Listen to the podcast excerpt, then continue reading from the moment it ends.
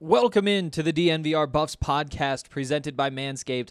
I'm Henry Chisholm, and uh, we just heard from Rick George, Karl Dorrell. Uh, after that was Tad Boyle, and then Danny Sanchez, the Buffs soccer coach. Then we went to Jesse Mahoney, the Buffs volleyball coach, and then we closed things out with, uh, oh, of course, women's basketball with J.R. Payne. Um, it was a whirlwind, if I'm being totally honest. Uh, so many, uh, really, I guess, important points that we could talk about. Um, we're going to do today what we've typically been doing on these press conference days, and that's uh, I'm going to share my big, broad thoughts and make sure we get the uh, important details. Uh, you know, kind of nailed down. Make sure we're all on the same page there, and then I'll let you guys listen into that call um, because there really was interesting stuff all the way through. Um, starting with Rick George, and I think that's where we're going to start after I tell you about Manscaped. Manscaped is again just an incredible, incredible company. They make my life so much better. What time is it? It's like one o'clock now. I'm gonna watch the first probably six innings or so of this Rockies game uh, while I record the podcast, while I write something about uh, what we learned from Rick George today, and then after that, I'm gonna jump on a scooter. It's gonna be 97 degrees outside, and I think I'm gonna wear a hockey jersey to the DNVR bar and it's going to be really hot on that scooter outside when it's 97 degrees because those jerseys aren't meant to be worn in the summer. But I will say I will stay nice and cool and dry and I'll smell just fine thanks to the crop preserver from Manscaped. Uh, Manscaped again, it just makes such good stuff and I think the crop preserver is really the one product that sticks out to me personally just because uh, it works so well and it's such an important piece of what I am always wearing and doing. Um, so yeah, if you want to check that out, you can get it as part of the Perfect Package 3.0 that comes with the Lawnmower 3.0, the Nick Free trimmer. Um, it's uh, it's all good stuff. That perfect package is the best deal, but any of the deals will get made even better if you use the code DNVR20 when you check out from Manscaped.com, and uh, the, that'll get you 20% off. That'll also get you free shipping, so take advantage of that deal. Okay, so, a whole bunch of things to talk about today, even just with Rick George. Um, I'm just to pull up my Twitter feed. Wow, this is like a throwback to podcasts before quarantine when we'd have like actual things to uh, talk about from press conferences. There'd be a whole bunch of new information. Um, so let's just start out with uh, what Rick George had to say about the cancellation of sports in 2020. He said, our first priority is to make sure we look at the health and safety of our student athletes. While it was a hard decision, I think it was the right one. That uh, that was kind of the thought process throughout most of the day. You know, Karl Dorrell saying, you know what, I, I get why they do it. I, I wanted to play football. My guys wanted to play football. The players, the coaches, everybody wanted to play football up until the, that last couple of minutes when we realized that it wasn't going to happen. And you know, then then Karl deferred. Karl said, "You know what? They brought in people who are smarter than me about this kind of stuff, and this is what they decided is best. My job is to be the football coach here. My job is to get ready to play football and do everything we can within the parameters that have been outlined to build a good football program." And uh, yeah, he he said it was tough though when that decision came through. And although he does like understand it, and he says that it's probably the right decision because uh, again, he defers to the experts in this situation. Um, it, it, does take a toll, and he said that that is um, that does not exclude him, and he really did focus on what it means to the coaches as well. Um, you, you think through, I mean, all these guys, they've had football their entire life. You know, Karl Dorrell saying multiple times, I've been coaching uh, football every fall for 33 years. That's not happening this year. And, you know, that, that does take a toll on him, on his coaching staff, and of course on all the players as well.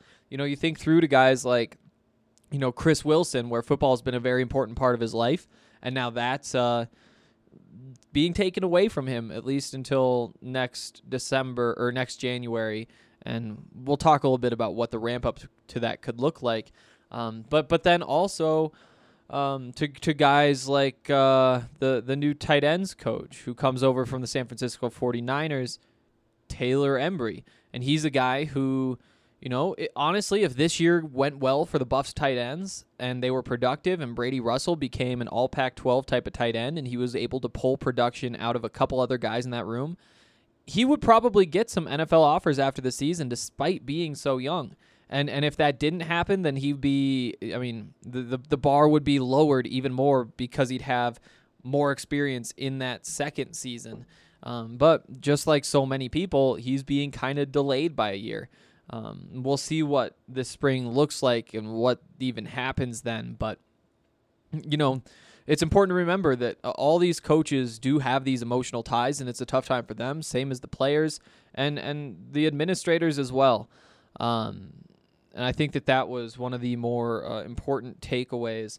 Um, the the only coach who really took a big stance against the decision, and and I don't even know that I would call it like a huge stance, um, but that would be Tad Boyle, and he was only on the call for a minute. He needed to jump on to, uh, like the Pac 12 basketball coaches call that started at like noon, maybe. And so we had, I, I think he answered two, maybe three questions. Uh, the first one, somebody asked, you know, what were the feelings after hearing the news yesterday?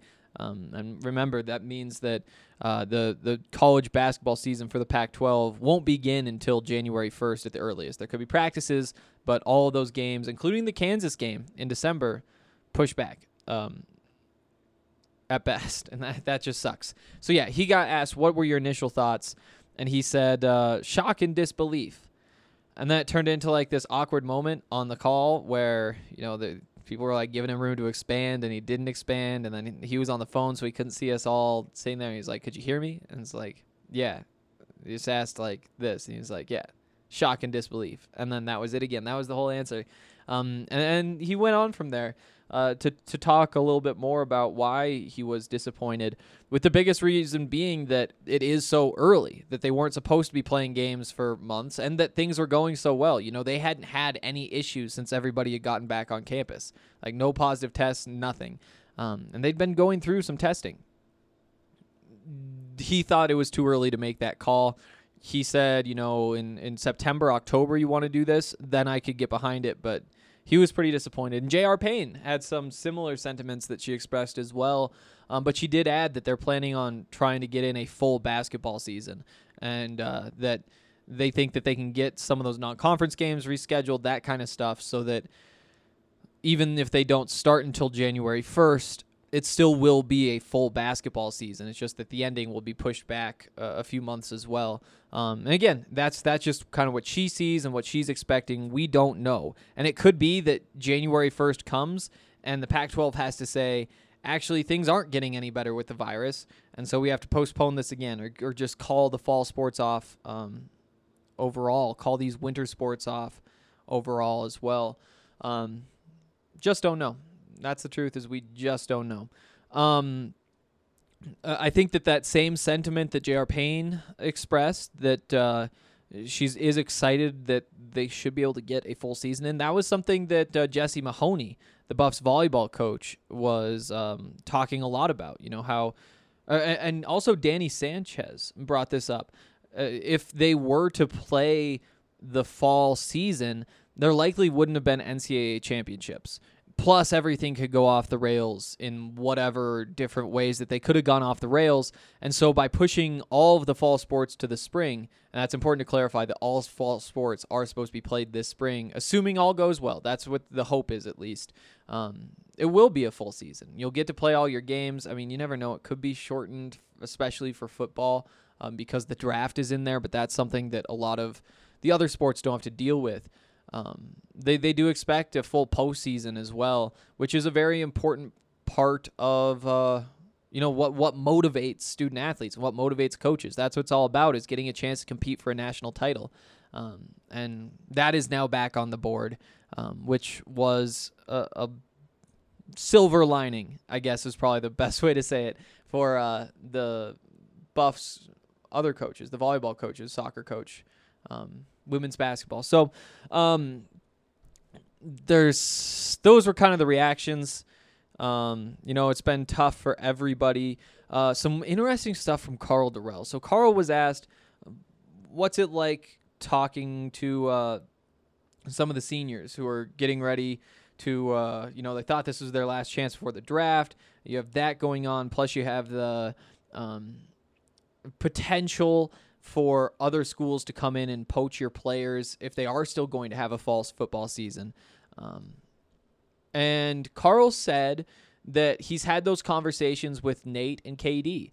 Um, that they uh, had told him they wanted to talk to him, and so they did. And uh, essentially, th- these are like one-on-one conversations. By the way, it wasn't like a two-on-one. I just realized I phrased that weirdly, but um, it. Uh, Karl says message was just be patient. Let's just stay here for uh, a, a, a few days, think through what's going on, try to figure out what to expect going forward, and uh, then we can start uh, reevaluating some of that other stuff. Um, like uh, like the potential for a transfer. I th- I think that's what they were talking about. You'll listen for yourself, and that's kind of what I heard. Um, but I, I'm not worried about it at this point. I will say. Um, some other notes from the call.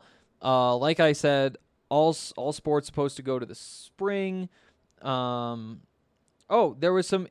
Oh, oh, let's go back to some bubble stuff about why the bubble in particular just doesn't work for college sports. Um, Rick said uh, the quote was, "The bubble is not realistic in college athletics. It's very difficult to do." Um, that that same thing uh, was basically what Tad said about college basketball bubble, where there has been a little bit more hype around it, um, or at least people talking about other people talking about it is what's really going on. Um, both said bubbles just don't work for all the reasons that we've talked about on this podcast, really. Um, being around other students, that type of thing. Um, he also added um, that they cannot test student athletes daily, and that that was kind of a um, uh, one of the factors. There are a lot of factors that go into this decision, but that was one of them. Just said that's not realistic for us. We don't have those resources, and it makes sense because those tests are expensive. Um, and you can't just be throwing that kind of money around, especially during a pandemic, and especially if there's no guarantee that they're going to say you can play football anyway. Um, so yeah, uh, that was some interesting stuff there. Um, he was asked whether uh, they'll cut sports, and he said very firmly that Colorado is not cutting any sports. That that is not something he will do. He added that he isn't going to touch any areas that affect the student athlete experience. Um, stuff like the a- academic help, the tutoring programs, that kind of stuff, the nutrition programs, um, the mental health programs. Um, but he did say that, I mean, the quote was, we'll have to look at layoffs and furloughs. And that is kind of what we expected, as terrible as it is. Um, a little bit of positive news in terms of the budget. Um, Rick said that they had already made their budget for this year. Um, again, the fiscal year is like July through. I mean, it's essentially the academic year. Um, but uh, he said that they budgeted knowing that they weren't going to have very many fans in the stadium, and they budgeted for uh, a 10 game season. So that means that if they are able to play a full 10 game football season in the spring, they'll bring in all of the money that, um, well, maybe not all the money, but a significant portion of the money that they had budgeted on having, they they planned on having for uh, this year. Um, and if there are more fans, a full stadium, any of that kind of stuff, then obviously that's a that's even better. Um, but he said that they already made the budget cuts to get down to um, a 10 game season with few fans. Um, they've already dealt with all that kind of stuff, and so obviously what's happening now would mean more budget cuts and more significant budget cuts. But there is that I mean, maybe just a little bit of light at the end of the tunnel. If they can play a 10 game schedule this spring, um, that that would the budget wouldn't be in nearly as bad a shape.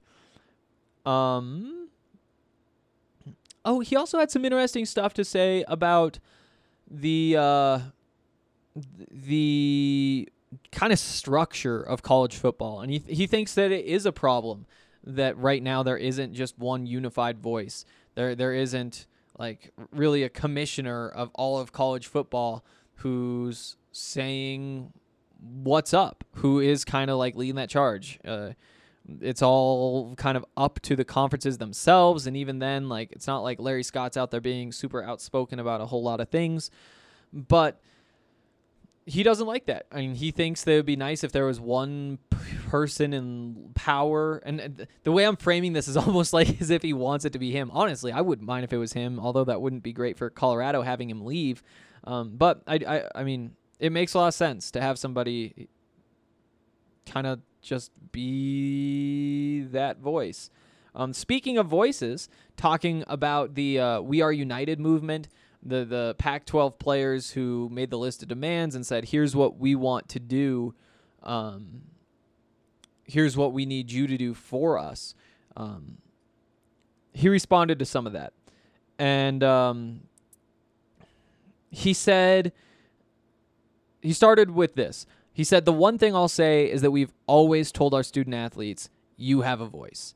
So there's a start. Um, and you know he he did mention that there's like the Pac-12 g- players group, whatever they call it, leadership group, something like that, where occasionally they talk with uh, the, the Pac-12 and the Pac-12 meetings. Uh, same thing, like the Buffs have a program like that of their own, where the Buffs have some representation, people who actually do sit down with Rick George and talk about this stuff. Um, and and they did say like we th- we think that we have done a lot of things for student athletes. And, you know, again, this is kind of what we expected him to say, but it, it is all true. You know, the, the stuff like uh, a few years ago, they started spending a million and a half a year on nutrition and all the student athletes are benefiting from that. You know, stuff like they've expanded the mental health resources. They've brought in, uh, I think, I think they had one, and now they have five uh, clinical psychologists so you have that sort of help. Obviously, the investments in um, tutoring, that sort of thing. Um, and uh, the NCAA now lets schools pay uh, for the full cost of attendance and not just tuition or however that worked before. Um, so, so that's another big step in the right direction. Um, but then when he was asked, uh, "Do you think that there should be a players' union, a players' association?" He said no. Um, he said that he thinks the system that they have works. And again, I think that you know I I'm not firmly on a side here. I do have to admit that I like that the players are kind of sticking up for themselves and making sure that they're getting everything that they deserve to get. Um, but it is true that the I don't know Pac-12 schools, Division One schools, and Colorado in particular really does invest a lot of money in student athletes and it's important to re- remember that and that sort of thing. You know, it isn't just a very obvious one person, one side is doing something wrong, but I don't know. Uh, it's still just kind of a mess there. It's it's really a mess. um, um, what else? Um, Karl Dorrell. Uh, one interesting thing that he had to say is that now that the Pac-12 has made this decision, the team will continue to work out, but, here's the quote, in a much more controlled fashion. Um, and this is something we talked about on the podcast a little bit yesterday. I think I brought up before, and that's that it, it isn't just saying the Pac 12's decision doesn't just affect September 26th on. You know, it, it isn't something where they could have waited uh, four weeks from now and made this decision and um, if they came to the decision, nothing would be different. That's just not true. Um, because teams are working out, and because in four or five days, teams were supposed to be starting fall camps. And that's when things become physical. You know, Karl Dorrell said that they were doing some walkthroughs now. They were starting to ramp up toward camp type stuff. Um, but now that there isn't a season, they aren't doing the walkthroughs. You know, and you know with the walkthroughs, that means you have all your linemen lining up next to each other with the defensive behind them. You know that kind of stuff. Like the the social distancing is gone now because of this decision. They are going back to, um, as he said, a much more controlled fashion, which basically means more social distancing. Um, they'll probably keep the. I, I'm not sure if they stopped doing the groups where they had like the A through H or whatever. Everybody worked out at different times. I guess they're doing walkthroughs. They must have at least portions of what they were doing didn't involve those groups. But I'd guess they're more separated in that way again. Um, and Karl also did. I, I think he referenced kind of the the heart problems that that have been associated now with COVID nineteen the last few days, really. Um, and he I, he it was just kind of like one little comment. It was when he was talking about whether it was the right decision. You know, he, again, he basically just said, "My job is do my job. Their job is to do, do their job." And uh, you know, you, you wouldn't ask the uh, doctor how the Buffs should structure their offense, and, in the same way, Karl Dorrell probably doesn't know what the best practices to do about a pandemic are. And he basically admitted that, but he did say, you know, with some of the information that came out in the last couple days, um, it, it, makes even more sense. I, it was essentially the point. You can listen to that bit yourself in a while.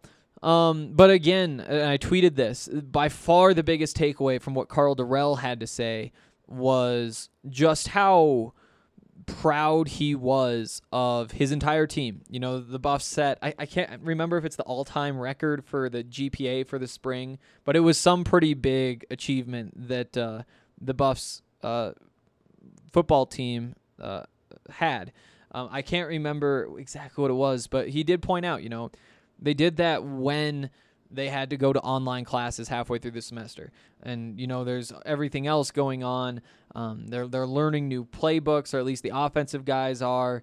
Uh, they're learning about new coaches, trying to build those relationships. They they haven't had a positive COVID nineteen test in three weeks. You know, in the, the quote was they came through with flying colors, and um, I think that's all of the big stuff from today.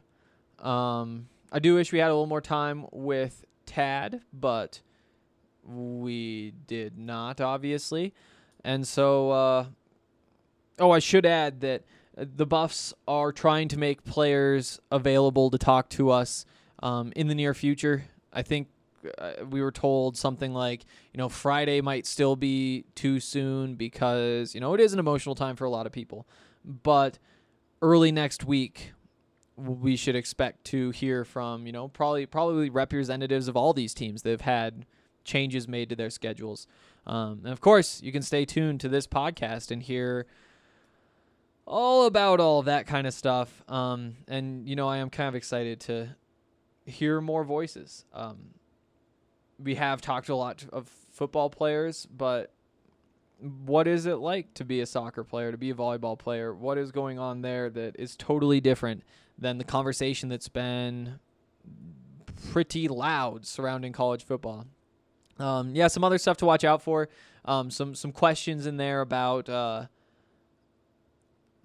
the kind of like just the overall reaction to the virus, you know, and how the virus has become like uh, I mean it really has become political which is kind of like a crazy thought to have that like a virus becomes political, but that's just where we are. And so I, I think that J.R. Payne um, and Karl Dorrell both had some good responses to, to how they deal with that. Um, you know, the different beliefs of players and all of that sort of thing. Um, so yeah, uh, pay particular attention to that stuff. Oh, and I'll say this again before uh, you you guys get to hear all this, but it's Rick George, Karl Dorrell, Tad Boyle, uh, Danny Sanchez, then Jesse Mahoney, and then J.R. Payne to close things out, just so you guys kind of know what's going on. Um, but before I do play Rick George's audio for you, I do want to tell you more about Breckenridge Brewery. I'm really excited to head in there. I'm going to drink a whole bunch of Strawberry Skies. I'm going to feel like I should have an Avalanche Amber Ale because I'm there to watch the Avalanche in a playoff game, which just sounds magical. And it will be magical. Um, but yeah, it's gonna be Strawberry Sky Day for me for sure, and uh, hopefully you guys are enjoying your hockey and basketball and all that stuff being back, um, at least at the pro level, um, with some Breckenridge beers. Uh, you can also go down to the farmhouse in Littleton. It's great food, some like comfort food, but very well done. Like I've I don't know that all of their food is organic, but if they were to say that it was, I'd be like, yeah, I see it. Because it's just like good stuff. And if you want to order for curbside pickup or delivery, you can still do that through their website. And if you use the code DNVR, you can save five dollars off your order. Um, so so definitely do that. Um, also, DraftKings they'll make watching sports even more fun. Um, if you combine the Breckenridge beers with DraftKings and sports, I mean, I feel like that's just what we're all looking for. Uh, DraftKings has so many specials. There was one last week that was basically, I guess it was only yesterday. I, I'm pretty sure it was just for everybody who had been using their app and like making bets and stuff. They just gave out a whole bunch of $74 free bets. I don't really understand why still, but uh, the point is, I got a $74 free bet and I was like, well, let's make some money on this. And so here's what I did I, uh, I put a parlay together using the Rockies last night and the uh, Vegas Golden Knights last night and then the Colorado Avalanche this afternoon. So I already hit the first two legs, and so again, it's a free bet. So I basically put nothing down, um, but it uh, it'll pay out 250 bucks if the Avs win. So I'll probably just hedge that. Free money at DraftKings. They do this stuff all the time. There's so many odds boosts. Get in on it, and when you do sign up with DraftKings, use the code DNVR because it'll get you some uh, good stuff there are some pretty big UFC fights this weekend, and so DraftKings actually has a pretty great special. Download the top rated DraftKings Sportsbook app now and use the code DNVR when you sign up. For a limited time, all new users can bet $1 to win $252 on this weekend's main event. That's right. DraftKings Sportsbook is going all out for new users by offering them the chance to win $252 when placing a bet of $1 on this weekend's big fight by using the code DNVR. Only at DraftKings Sportsbook must be 21 or older, Colorado only. Other terms and conditions and restrictions apply. See DraftKings.com/sportsbook for details. Gambling problem? Call 1-800-522-4700. Okay, uh, jumping back in real quick. So I still don't have like the good audio of uh, the call, so I'm just gonna post this show and uh, come back later, hopefully when I get the good audio, and if not, just throw the less good audio that I have uh, in behind it, so it'll just pop up as the next show. So uh, keep an eye out for that, and uh, thanks for listening as always.